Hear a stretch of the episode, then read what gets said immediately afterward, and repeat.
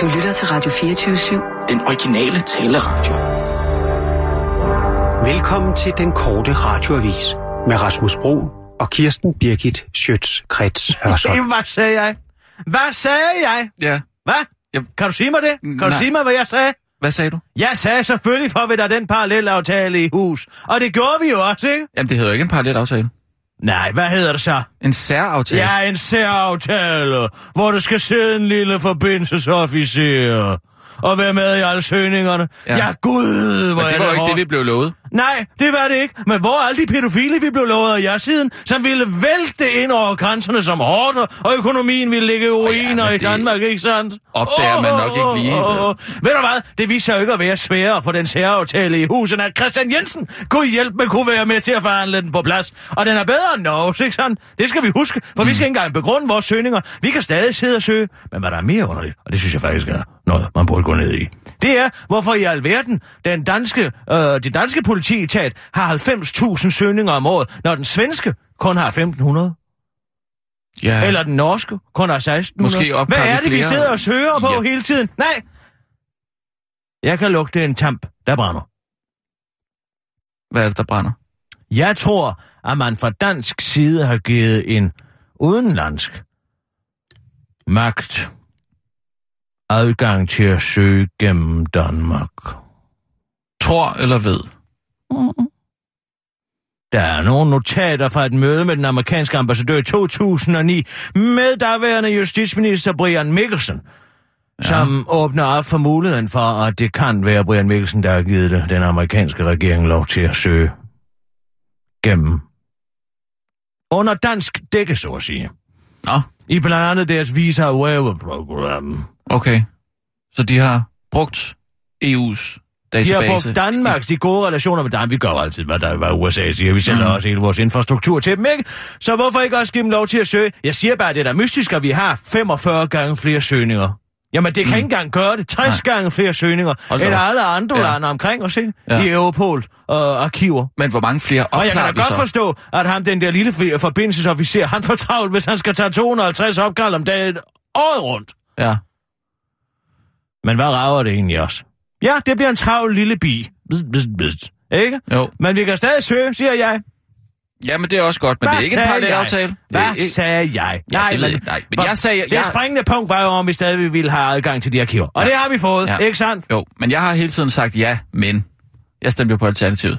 Og vi sagde jo ja, men. Ja, Ja. ja, I sagde jamen. Ja, Og hvad fanden ville jeg få ud af det? Det er jo ikke en politik at føre. Man siger enten ja eller nej. Man siger ikke ja, men. jo, jo, man kan godt sige ja, men Så siger man, lige... jamen, det kan vi ikke have. Nej, men det var ikke det. Det var ikke jamen. Det var ja. Men lad os nu lige se på, om vi kan gøre det lidt bedre. Altså, er der et eller andet her, vi kan gøre lidt bedre? Vi siger ja, men... Du hvordan- ved godt, hvor Alternativet har den retorik fra, ikke? Den her totale mangel på fakta og nogen som helst substans. Den har man jo taget for de totalitære regimer, blandt andet i Nordkorea. Fordi hver eneste gang man udspyrer et fakta, så leder det til systemkritik.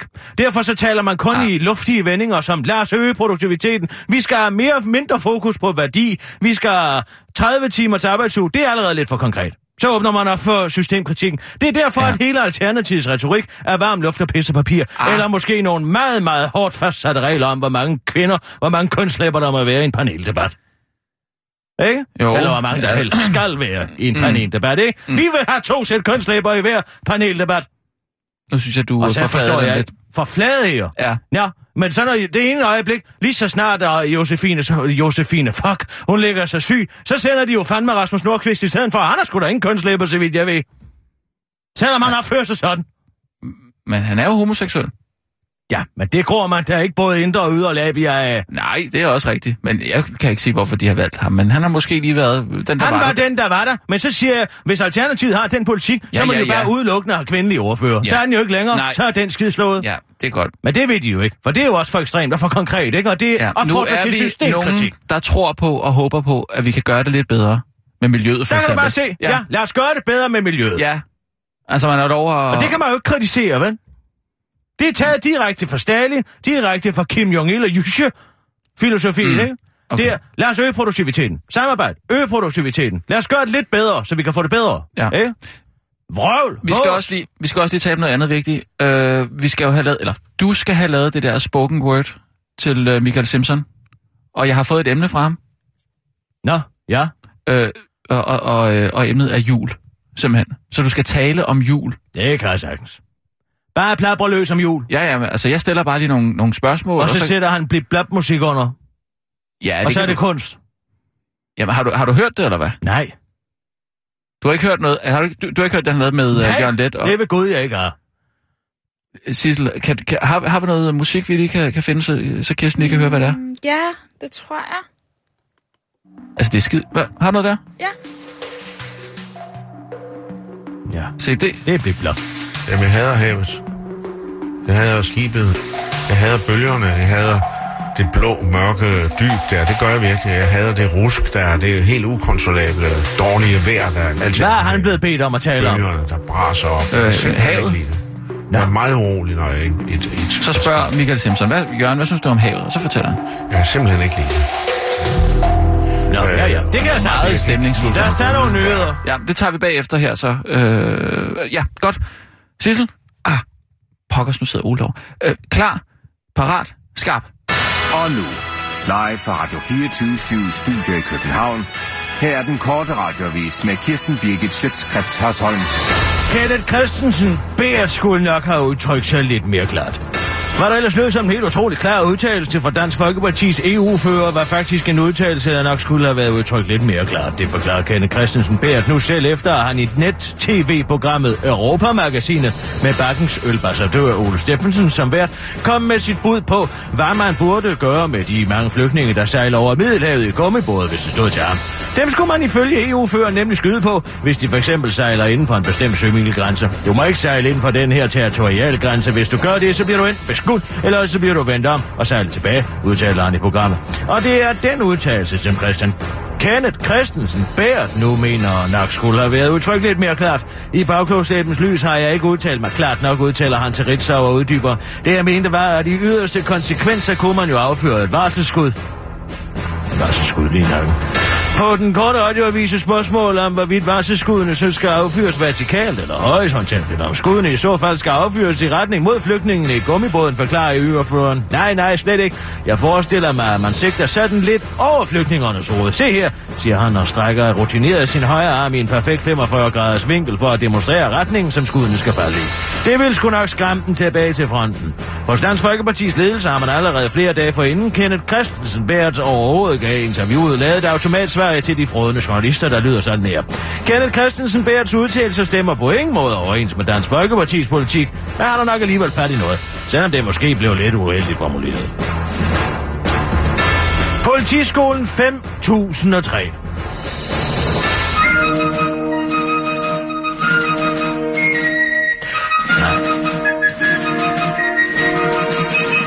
Så.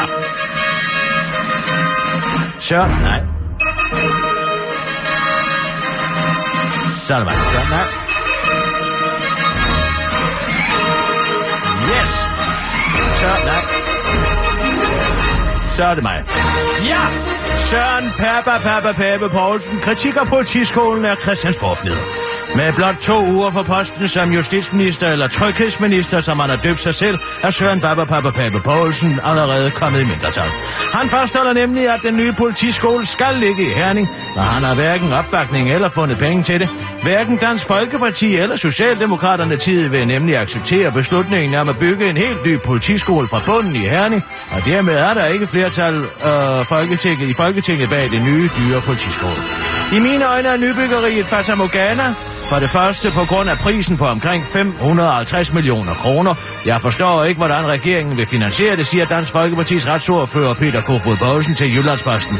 For det andet forstår han ikke, hvordan man kan bygge en ny skole så hurtigt, at den som lovet allerede optager elever i 2018. Det får Søren Baba Papa Pape Poulsen til at advare mod citat, at der går Christiansborg fnider i den, og fastholder, at der er truffet en beslutning, det skriver Jyllandsposten. Jeg er bare så træt af folk, der ikke forstår mine gode idéer, men bare sætter sig på tværs. Jeg mener, hvor er vi henne, når folkevalgte politikere modsætter sig en ministers ufinansierede drøm? Sådan noget Christiansborg fnider. Politiskolen i Herning er ikke et fatamorgana. Det er lige så virkeligt, som at jeg gør danskerne mere trygge, afslutter Søren Baba Papa Pape Poulsen til den korte radioavis. Fokus pokus, Annette Haik i fokus. Det var faktisk Annette Haiks mands ven, der tirsdag morgen blev ramt af skud i hovedet ved politigården i Albertslund, og altså ikke lige overlevede det. Det gør Annette Haik nu opmærksom på. De var som brødre. Han var Jespers allernærmeste ven, siger Annette Haik til Ekstrabladet og understreger, at hun ikke vil stjæle fokus fra den tjekkiske hændelse, men dog heller ikke helt kan lade være med at udtale sig. Det var bare lige det, Annette vil sige, og så god dag derude, og pas rigtig godt på jer selv, ikke? Det er faktatjekket regeringens politik, og ved I hvad? De fører slet ikke oppositionens politik. Ababa. Venstre-regeringen har med de konservative, Dansk Folkeparti og Liberale Alliance øremærket 50 millioner kroner til at styrke indsatsen på de hårdt brøde fødegaver. Men det er faktisk en forringelse i forhold til, hvad en anden regering, nemlig den tidligere SR-regering, måske ville have gjort, hvis de stadig måske havde haft magten. Den tidligere SR-regering ville nemlig måske have givet 75 millioner kroner mere til fødegangene, hvis de altså stadig havde været ved magten. Det kan DR's Detektor afsløre.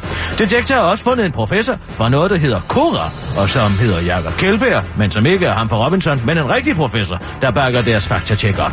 Det er en beskæring i forhold til de ambitioner, der var udmeldt af den tidligere SR-regering, så er det jo en nedprioritering af fødeområdet, der det øremærket tilskud i Venstre-regeringen er 25 millioner kroner lavere om året, forklarer professoren ved Kora, Jakob Kjeldberg til DR, og tilføjer til den korte radioavis. Så hvis man forestillede sig, at en regering var forpligtet til at leve op til tidligere regeringers politik, så var vi næsten ved at have en historie her, fortæller han til den korte radioavis.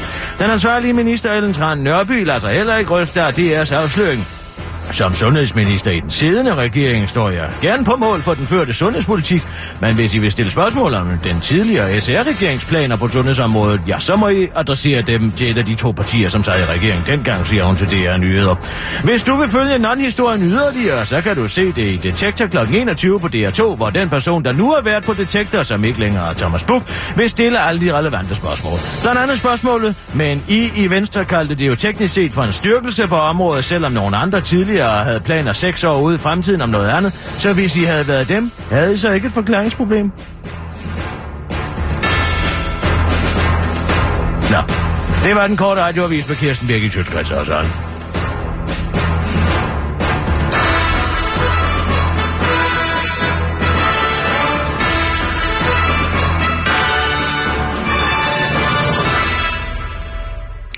Kirsten, nu gør jeg ligesom uh, Michael Simpson gør, når han interviewer Jørgen. Ja. Jeg tror bare, han stiller nogle spørgsmål sådan i et vilkårligt rækkefølge, og så skal du bare svare, hvad du sådan, hvad lige falder der ind. Og så klipper han det sammen til sidst. Og så Ja. lyder det sådan poetisk, ikke? Kirsten, hvornår begynder du at pynte op til jul? Jul. Jamen, jeg pynter op til jul efter den 6. december. Den 6. december har altid i min familie været en mærkedag. Det er jo Krampusdag. Den østrisk-tyske børnetradition, som min far Jens Birgit indprintede i mig allerede for en meget tidlig alder. Krampus er jo en skikkelse. En sort skikkelse, ordende skikkelse, en djævel faktisk, som i modsætning til Sankt Nikolaus ikke efterlader godter, men efterlader tør tisk i en sæk.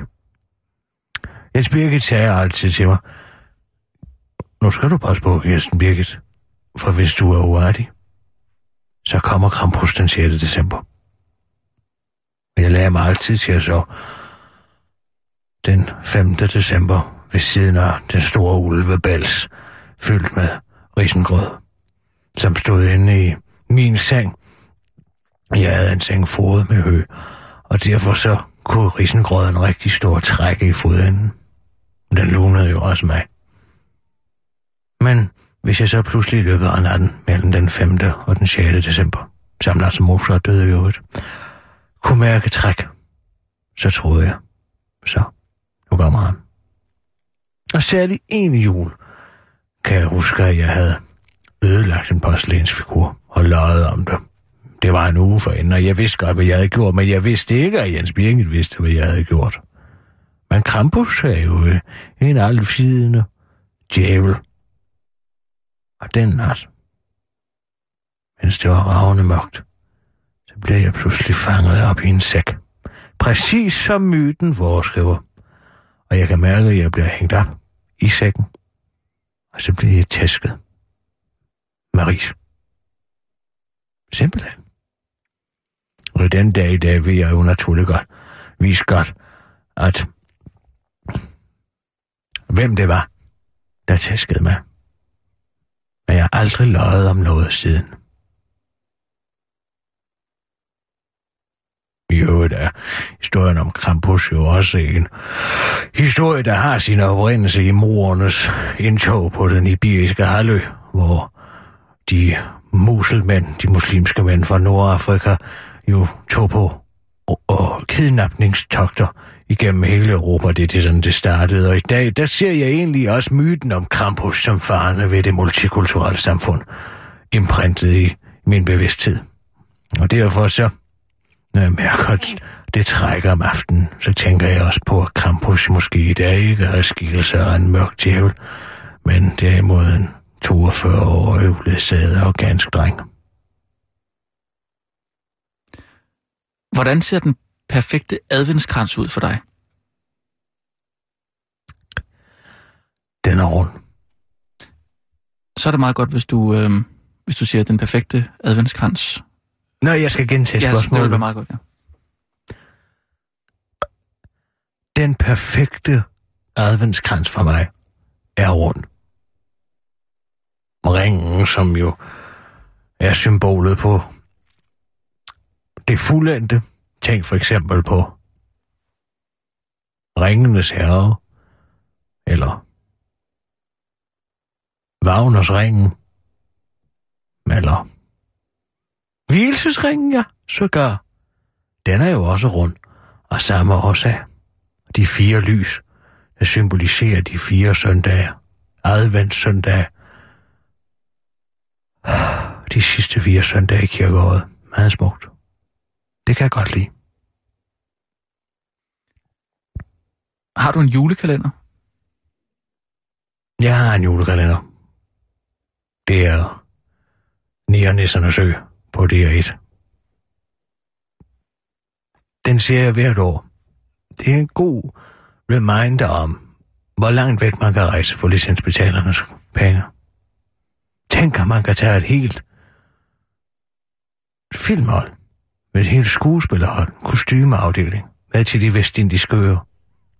Og så bare fyre den af i 24 dage. Det er jo rart at tænke på, at vi stadig har public service. Og nu er en af kalypsonisserne jo kommet i Folketing. For Alternativet, Råge Buk. Nej, det er ham den anden. Råge, hvad er det nu, han hedder? Råge. Han hedder Råge. Han slår sin kone. Har du nogle faste traditioner, når du gør dine juleindkøb? Jeg køber en bæls hvert år, nede hos Bjørn Christensen. Der går jeg altid ned og får taget mål, man graver og lagt sig lidt ud. Lagt sig lidt ind. Man siger jo, at det er ikke det, man spiser mellem jul og nytår, der sætter sig, men det, man spiser mellem nytår og jul. Og det er der jo stor sandhed i. Og det får jeg i allerhøjeste grad efterprøvet, når jeg står nede hos biver og får taget mål til min bæls. Og det er jo altså... Ja, hvor mange bælse skal bundmageren bruge til at lave din bælskist, virke? Det er jo det, det kommer til at handle om, når vi taler om prisen.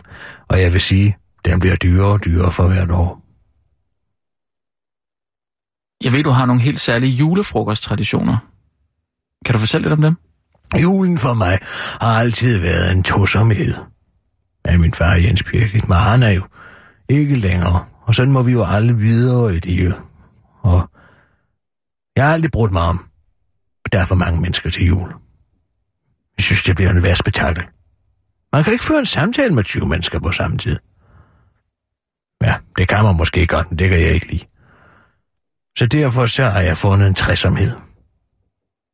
Med Søren og Preben, mine gode venner. Vi holder altid julefrokost sammen, og så holder vi selvfølgelig også juleaften sammen. Og der hygger vi i træsomheden. Vi nyder hinandens selskab, og den intimitet, der er. Det er jo også en intim tid, julen. Bestemt. Det skal den være. Men hvis der er for mange, bliver det nu intim. Og uhyggelig. Altså uhyggelig. Det modsatte er hyggelig. Ja, Ja, godt få en lille anekdote derfra. Sidste år, da jeg var oppe ved Søren og Preben. Vi kan godt lide at tage gas på hinanden. Men vi bliver aldrig vrede over det. Aldrig nogensinde. Vi har aldrig blevet uvenner over noget gas. Hverken noget gas, jeg har taget på dem, eller noget gas, de har taget på mig. I gode venners lag, der har gassen hvide rammer. Har jeg altid sagt. Og det har der altid været stor sandhed i. Nå, vel til sidste år, der kommer der op. Til julefrokosten. Jeg kan se det i øjnene på dem allerede, fra jeg kommer ind ad døren. Der er noget skælmsk ved det her. Og så for sat mig ved bordet, jeg aner ingenting. Det er fuldstændig sædvanligt pyntet op med alt det gode grønne, miskeltener og græn, masser af græn. Røde bånd, sløjfer. Det er smukt. Smuk som bare fanden, faktisk. Så går Preben over for at hente en snaps. Og hvad jeg ikke ved er, det er, at der hele tiden i mit snapseglas har ligget et lille hoved. Et lille hoved fra en lille brost. 20 år gammel skruetop til en tube lille brost. Det sidder nede i mit snapseglas. Og det er først, da han skal til at hælde hedesnapsen op. Det er den snaps, jeg bedst kan lide. Jeg kan lide hedesnapsen, fordi der er lyng i. Og lyng er en dansk urt, og den dufter så genkendeligt. Da han skal hælde den op for i øjeblikket, så siger jeg, nej, hvad er det? Det er hovedet fra en lille brost. Nå, men hvad man ikke, jeg ikke havde opdaget på det her tidspunkt, det var, at snapseglasset også var formet som en lille støvle. Hvad gør du, når du skal skaffe dig et juletræ? Jeg synes ikke, der er noget til hinder for at få lidt adrenalin i blodet, eller ikke i julemånederne. Og hvis jeg kan slippe afsted med det, så ønsker jeg at stjæle et fra nogle af de overkale, der står på gader og stræder og sælger juletræer til pure priser. Jamen altså et juletræ på 1 meter til 300 kroner. Har du da ikke hørt med? Du kan da ud i skoven og få det gratis, det har jeg altid sagt. Så jeg tager det største, jeg mener, jeg kan slippe afsted med, og så hapser jeg det, og så kommer jeg godt forpustet hjem lastigt på den måde.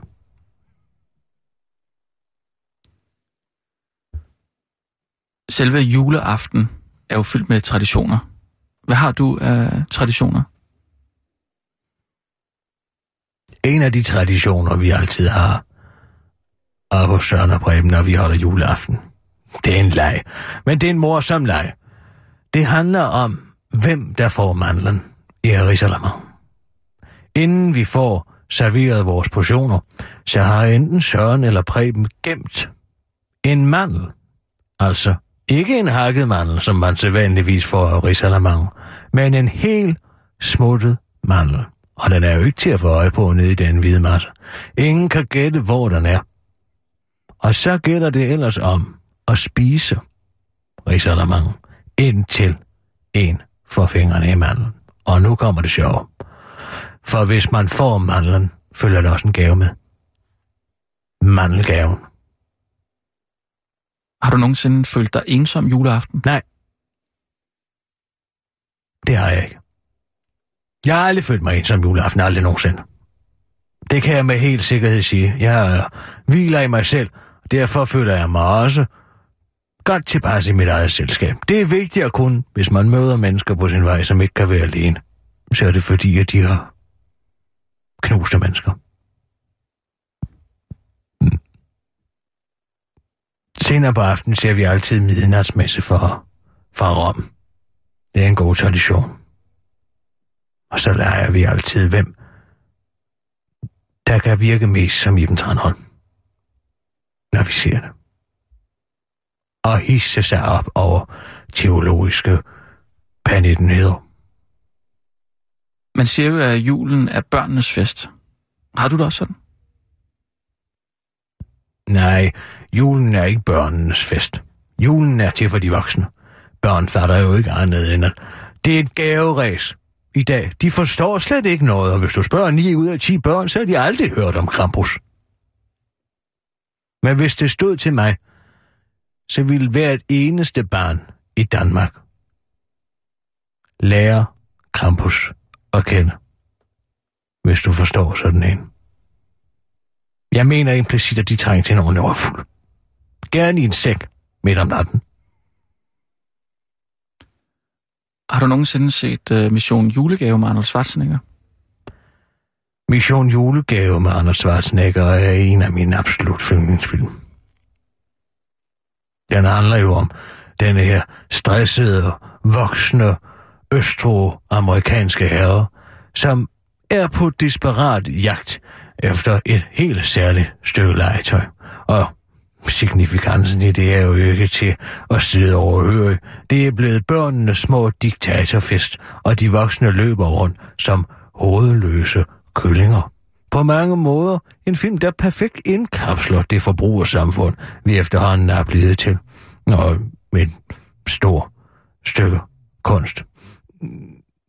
En af mine favoritscener i filmen er der, hvor Anders Schwarzenegger bliver til netop det stykke legetøj, som han leder efter.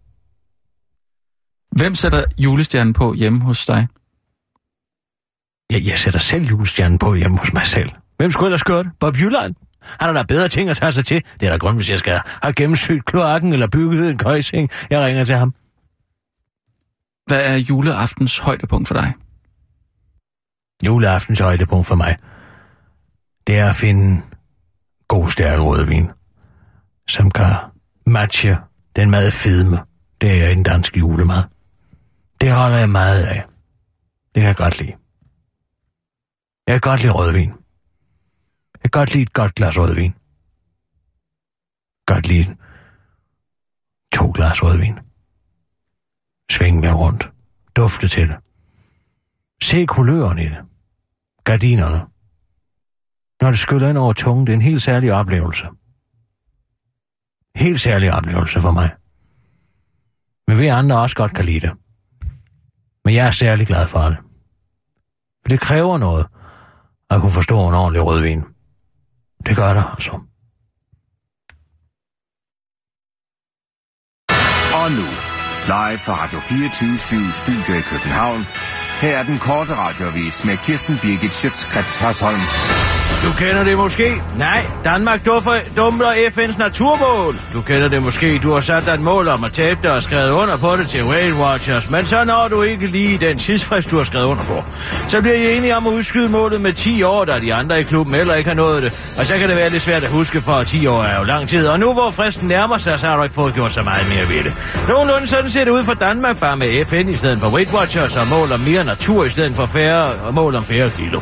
Danmark er nemlig meget, meget langt fra at nå FN's naturmål, det konkluderer en ny analyse fra Danmarks Naturfredningsforening og Verdens Naturfond.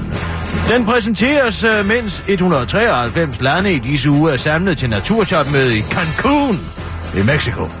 Målene skal være nået i 2020 og, allerede, er, og er allerede blevet udskudt 10 år, da ingen af landene var i nærheden af at nå det. Danmark kan kun forløbig opfyldt et ud af de 20 naturmål, der skal stanse tilbagegangen i biologisk mangfoldighed i verden i 2020. For flere mål har der ikke været øh, fremskridt, og i to af målene er der decideret tilbageskridt. Danmark har altså, øh, skal altså råbe neglene og være visionære, hvis vi skal nå målene, og det er heldigvis, hvad regeringen har tænkt sig.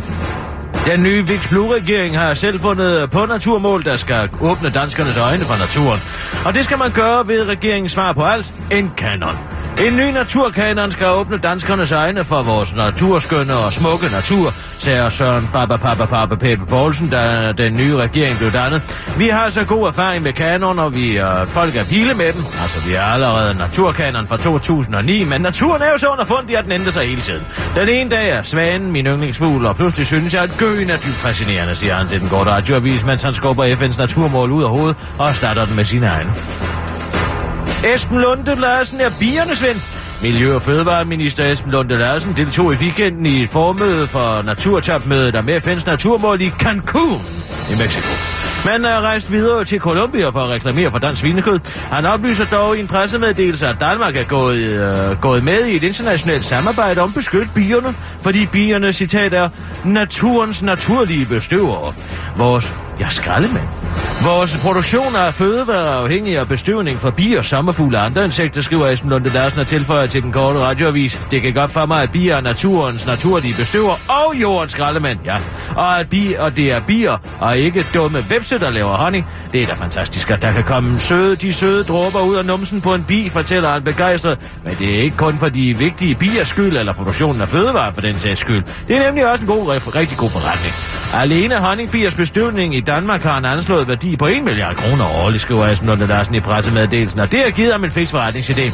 Jeg har startet med et eget lille honningfirma, hvor jeg sælger et halvt glas honning for 64 kroner og et helt glas for 128 kroner. Men det er ret besværligt at få fat i honningen, så jeg har blandet den op med sukker, flermils og sukker, flormils og pudersukker, for at få den ekstra sys. Jeg kan aldrig få honning øh, for sys, afslutter han, inden han skal lære nogen kolumbianer vigtigheden af at spise dansk svin. Tragisk. Dagens DK begærede konkurs. BT skriver, at Dansk Journalistforbund over for Media Watch har bekræftet, at Sø- og Handelsretten har begæret netmediet Dagens DK konkurs. Det sker, fordi nyhedsgruppen APS, har, nyhedsgruppen APS, har, der har opfundet Dagens DK, ikke har indleveret et regnskab for 2015, og det kan altså betyde, at man fremover må besøge for eksempel BT for at læse historier om kontantløsmodtageren Diana, der køber Gucci og Hummel for tusindvis af kroner til sin etårige datter, om lægen, der slugte sin patient sæd og efterfølgende sagde som tegn på taknemmelighed, eller om Anne-Marie, der blev fyret efter 40 år på samme arbejdsplads, og som følger heraf måtte til psykolog. BT videregiver en videre Media oplysninger om, at de ansatte hos Dagens DK ikke har fået løn, og at der siden tirsdag kl. 14.33 kun er blevet udgivet én artikel på Dagens DK. Det er forfærdeligt og et chok. Alle vi, der har oplevet fællesskabet og arbejdet med viral og uvedkommende journalistik, ved, hvor voldsomt en kollegas død rammer. Vi er meget berørte. Det går ondt langt ind i clickbait-fingre, når vi føler os øh, dybt øh, for de efterladte. Vi tænker på Dagens.dk, og vi føler for de efterladte. Vi tænker på Dagens.dk. Dagens.dk betalte den højeste pris for at oplyse os andre. Dagens.dk var en god kollega. Æret været Dagens.dk's minde, siger BT-chefredaktør Karl Erik Storgård til den korte radioavis, mens han smiler. Det var den korte radioavis med Kirsten Birgit Sjøtskrets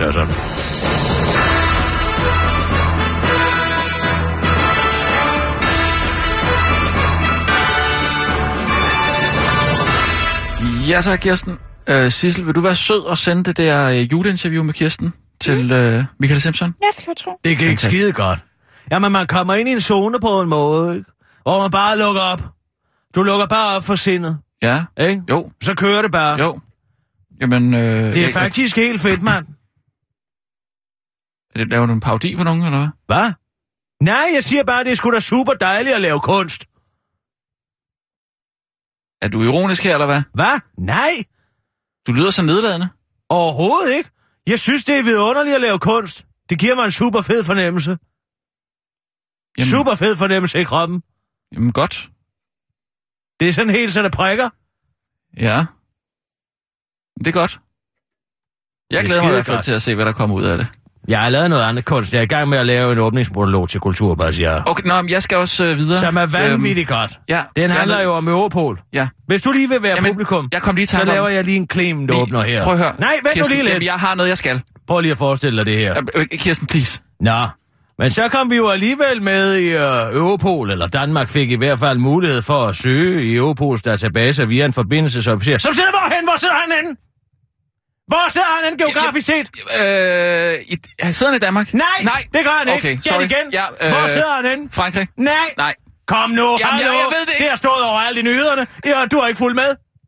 Må jeg have lov Ja. at spørge, hvor han sidder henne, den forbindelsesofficer? Han sidder i øh, øh, Berlin. Nej, Nej. altså, han sidder Okay. i Haag. Han sidder Nå, i Haag, ja. Det er jo den dejlige lille hollandske by, nederlandske by af. Uh, men altså, det som jeg tænker på, det er jo, man kunne godt forestille sig, at han var sådan en, der søgte efter lavfrekvens spændinger i elforsyningsnettet. Hvad hedder sådan et værktøj, som man kan købe overalt i Silvan? Hallo? En elmåler. Nej, Nej. kom nu. Øh, Hvad hedder sådan en, den er formet som en lille skruetrækker? Hvis du stikker stik. den ind i Et stik, nej. Hvis du stikker den ind i stikkontakten, så lyser den. øh, jeg, jeg, jeg, Kom jeg, nu, jeg, skal godt, du jeg, se, jeg, om ved godt, hvad du snakker om. Jeg kan bare ikke huske, hvad fanden En den hedder. polsøger. En, en polsøger, ja. Ikke også? Fordi så kan man jo kalde ham for en europolsøger. Okay. Ja. Ja. Men jeg tror nu hellere, han hedder noget, som man transporterer gods for i hele Europa. Hvad hedder han så? Noget, som man transporterer gods på? En lastbil. Nej, Nej, en Europalle. tog. Hvad? Han kunne jo hedde Europalle.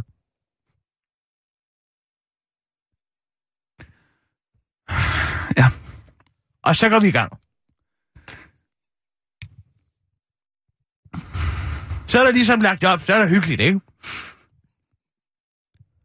Altså, græder du? Nej.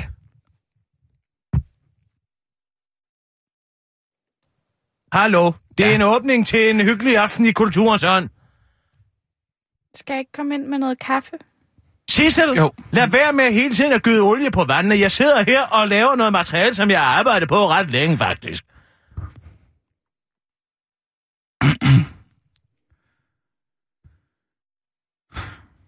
Hvorfor kan du ikke bare svare Nej, på ja, spørgsmålene? men- jamen, jeg det er kan- jo vigtigt for mig, Det at jeg fordi, får jeg- de svar, ja. fordi jeg skal videre på den information. Jo. Og det virker jo ikke godt, hvis jeg selv skal komme med svaret. Det er jo det, man kan sige, det er jo det, almindelige komikere gør. De sidder jo ikke sådan og udspørger publikum på den måde der. Det, det føles bare virkelig som om, man er tilbage i folkeskolen. Jeg synes, det virker sindssygt ubehageligt, altså. Clement har stor succes med det. Braven succes. Så altså, er det dig, eller er det Clement, der er noget i vejen med? Hm. Jeg tror måske, det er dig. Ja. Vil du sige, Nej, ja. at Clement kan stå over på DR2 og lave det her, og det er en fejltagelse? Nej, det skal du ikke bilde mig ind. Nej, men der er, der er bare ikke så mange, der griner jo. Det, det skal man også huske på, ikke? Og- Nej, fordi at de, Ja, de, de er kommet ind i, ind i en selvstændighed af, at hvis de ikke følger med, så kan det gå galt. Så kan det gå lyn, lynhurtigt galt.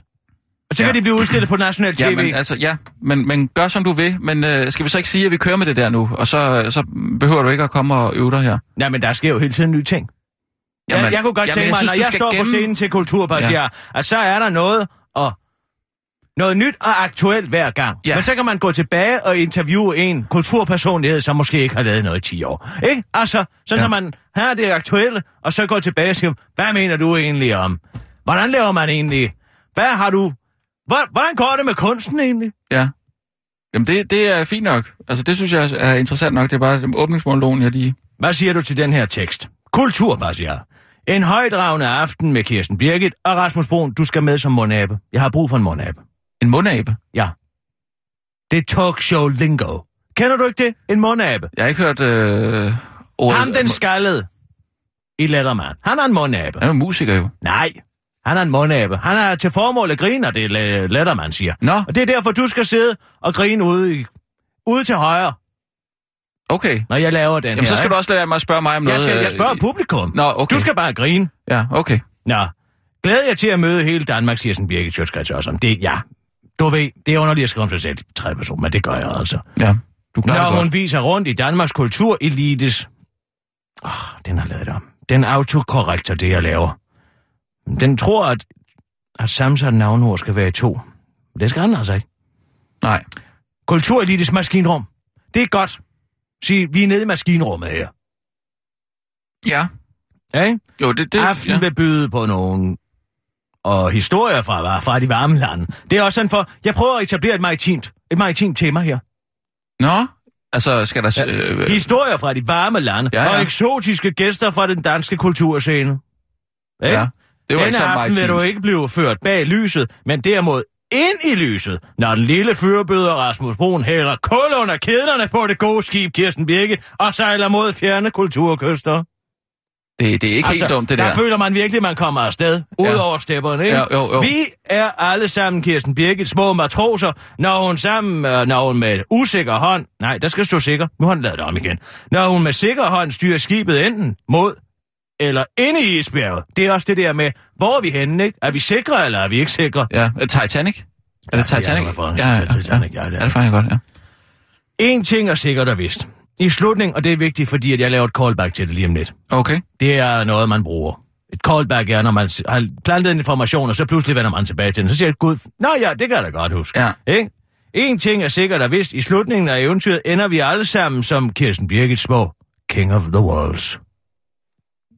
Titanic. Ja, det er det. Men må jeg I lige... forjen vil der være både vådt og tørt til sultne kulturfarer, som naturligvis er klædt på efter aftenens dresscodes. Mastros har det. Jeg synes, det er sjovt, hvis alle kommer i matros har det. Skal folk have deres egen matroshat med? Ja, ja. Okay, ja. Advarsel. Der vil være risiko for kulturelle skumsprøjt undervejs i showet.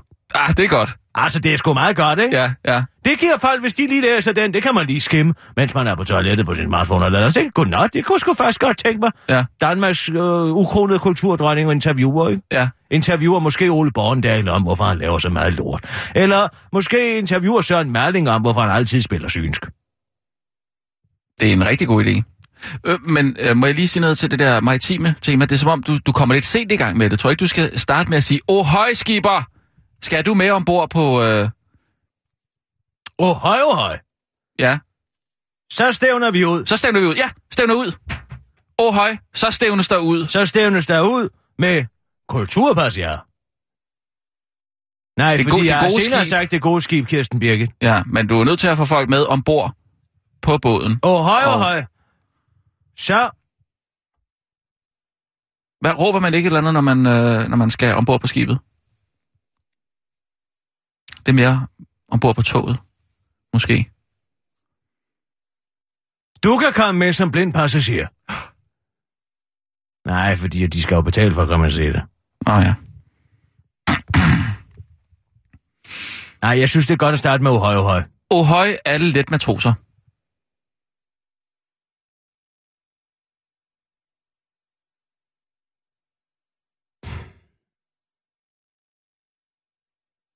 Jeg tror bare, vi skal starte med uhøj.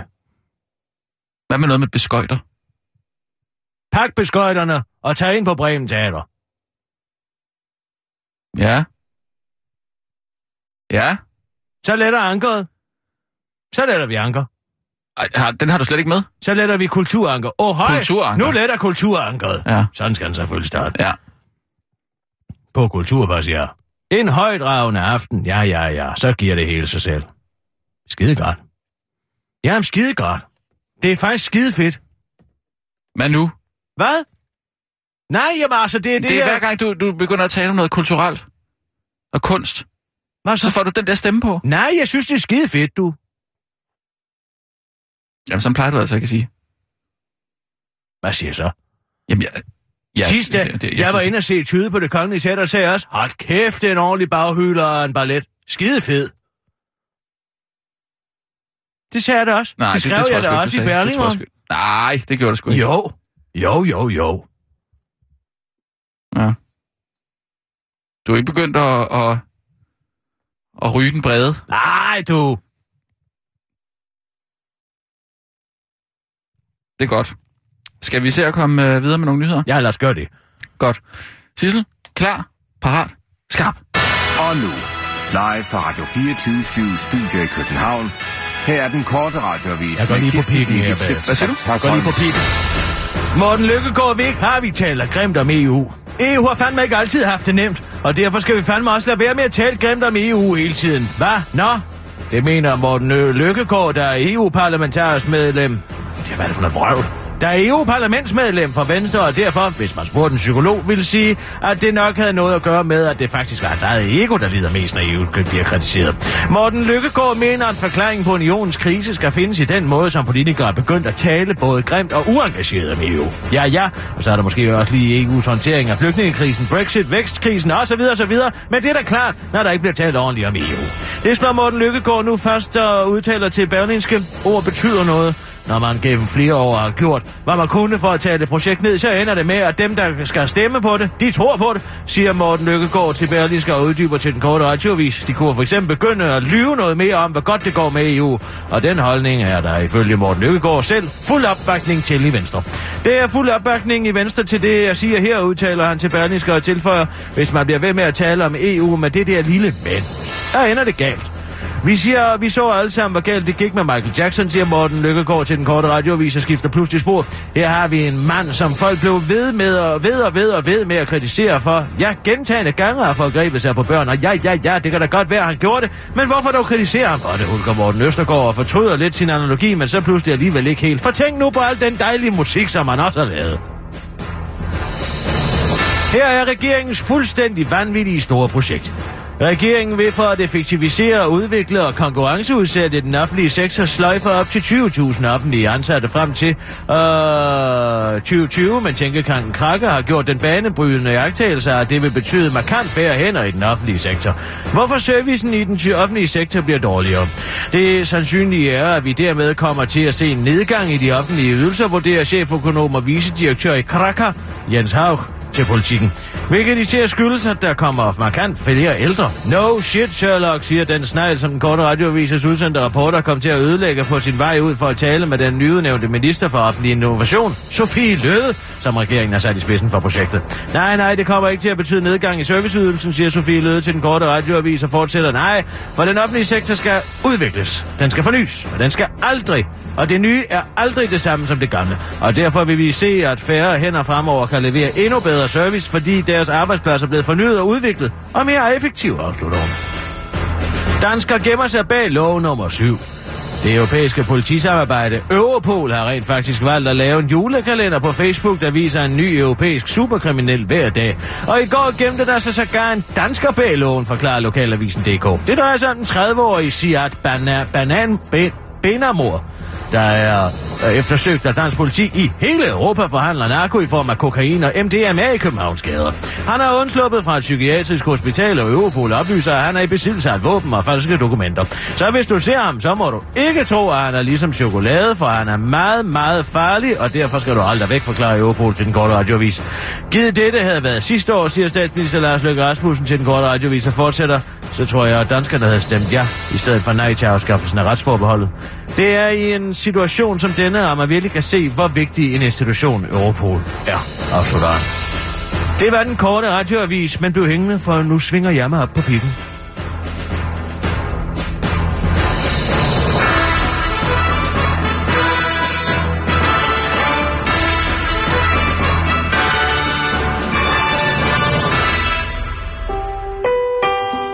Smæk benene op og nyd Kirsten Birgit på pikken.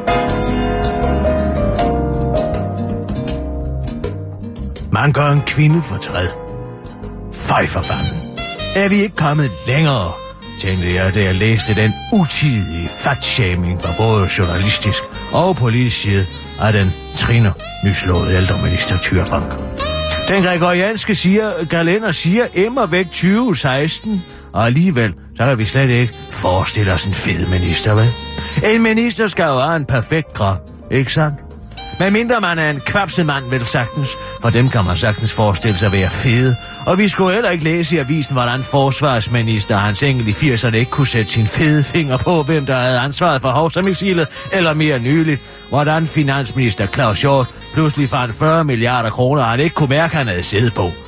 Fordi han er så fed, som han er underforstået. Men stakkels tyrefang kan ikke sidde i to minutter på en ministertaburet, før end det fyrer om hende med ukvemsord og slet skjulte hentydninger til en størrelse. Jyllandsposten fortæller os, hvordan den nye ældreminister ellers ikke er sådan en, der kan gemme sig i krone, fordi hun tilfældigvis glemmer at komme til et møde om medicin til demensramte. Denne kommentar, i øvrigt skrevet af en kvinde. Journalist Hans Fals, der selv ligner en mumificeret ingefærråd fra Inkariget. Og Poul Madsen, den pikspiller, skriver overskrifter om Tyres fede ministerpost. Og så er der Henrik Kortrup, den skaldede kreditkortlure, der spørger retorisk på Twitter, om man med Tyre ikke har smurt lige lovligt tykt på. Og i BT kan man sensationelt læse et sniløberinterview med Tyre, der frejdigt fortæller om dengang hun bar en udfordrende kjole til en geografieksamen for et æggesensor. Hvilket skub! Kan man næsten høre journalisten tænke. Tyre i negligé, det er noget, der sælger blade. Folk kommer slet ikke til at tro, at Tyre engang ikke har været fed. Men det er hun fandme. Le I bare. Men jeg skal fortælle jer, hvem der ikke får os til at le mere. Det gør Tyre ikke. Hun er blevet helt forsagt, efter at fatshaming blodhunden har været efter hende. Og nu sidder hun helt skræmt og kedelig oppe i et spinkeltræ og ryster og skræk. Ibsens drama Vilan handler jo som bekendt om de eksistentielle farer, der er ved at fraviste et menneskes livsstrøm. I mine øjne er det samme ved at ske med stakkels Tyre. Hun er disparat og helt uspoleret, og hun forsøger bare at finde fodfæste i de i forvejen belortede gulve på Christiansborg. I flere år har vi skrevet på politikere med erfaring fra arbejdsmarkedet, der uden at være indhyllet i kommunikationsrådgivernes proverbiale bobleplast, viser sig for vælgerne som et menneske. Et menneske, der vil noget. Fejlbarligt, ja. Men når denne politiske enhjørning så endelig viser sig, ja, hvad gør vi så? Så offrer vi den på pressens alter for bare et sekunders evigt liv i dagens journalistiske hakkelse. Vi burde skamme os, og når jeg siger vi, mener jeg ja. Gør tyre sjov igen, siger jeg. Se, det er kvindekamp.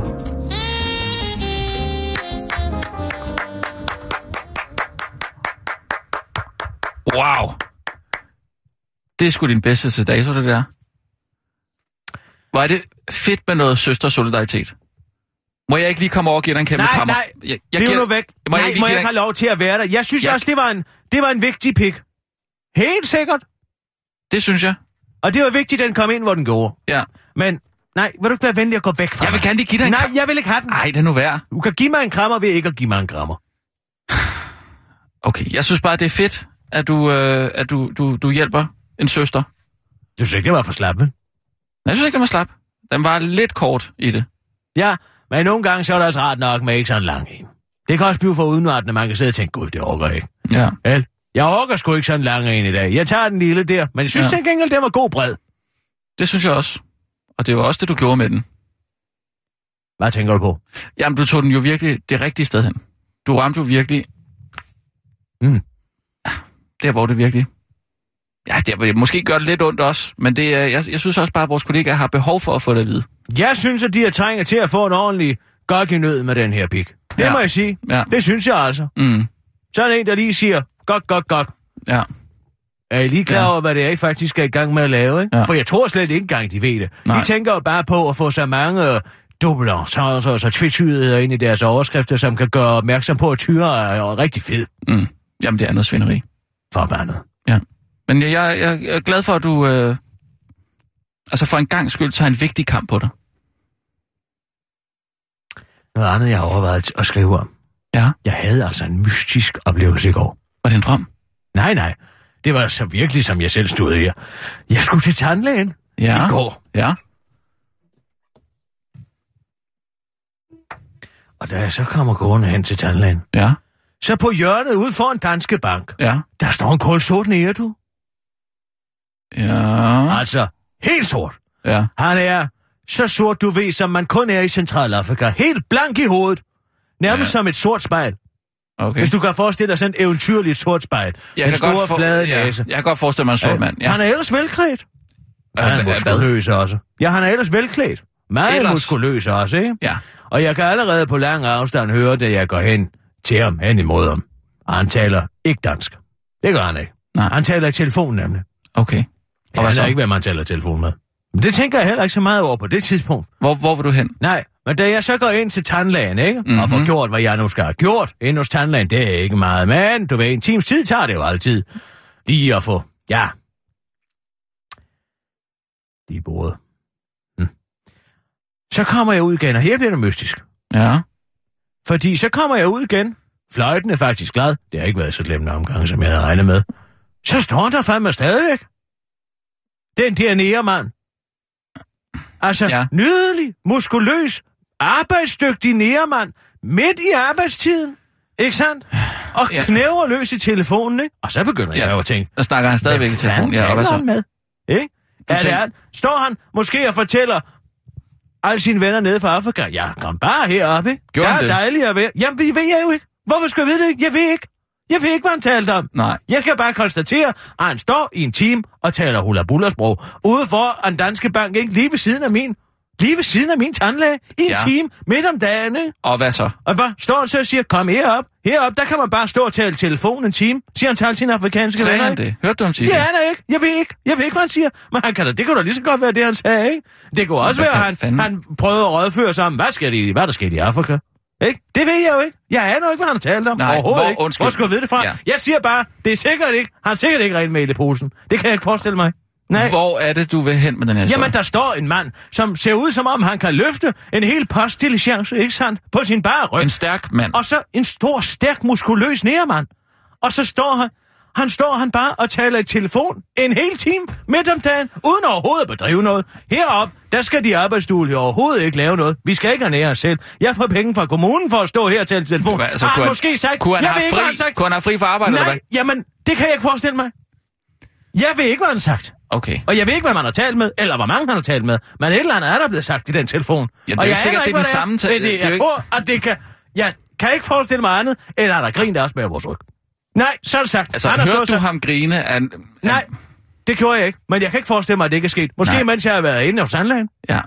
Det er en fin historie. Jeg kan bare ikke rigtig se, hvor, hvor du vil hen. Jamen, jeg siger bare, hvad i alverden har han stået knævret om. Jamen, Hvad det ved jeg sgu da ikke. Jamen, jeg ved det ikke. Nej. Men han har sikkert sagt til alle sine afrikanske venner, at de bare skal komme herop. Det er fandme langt ud.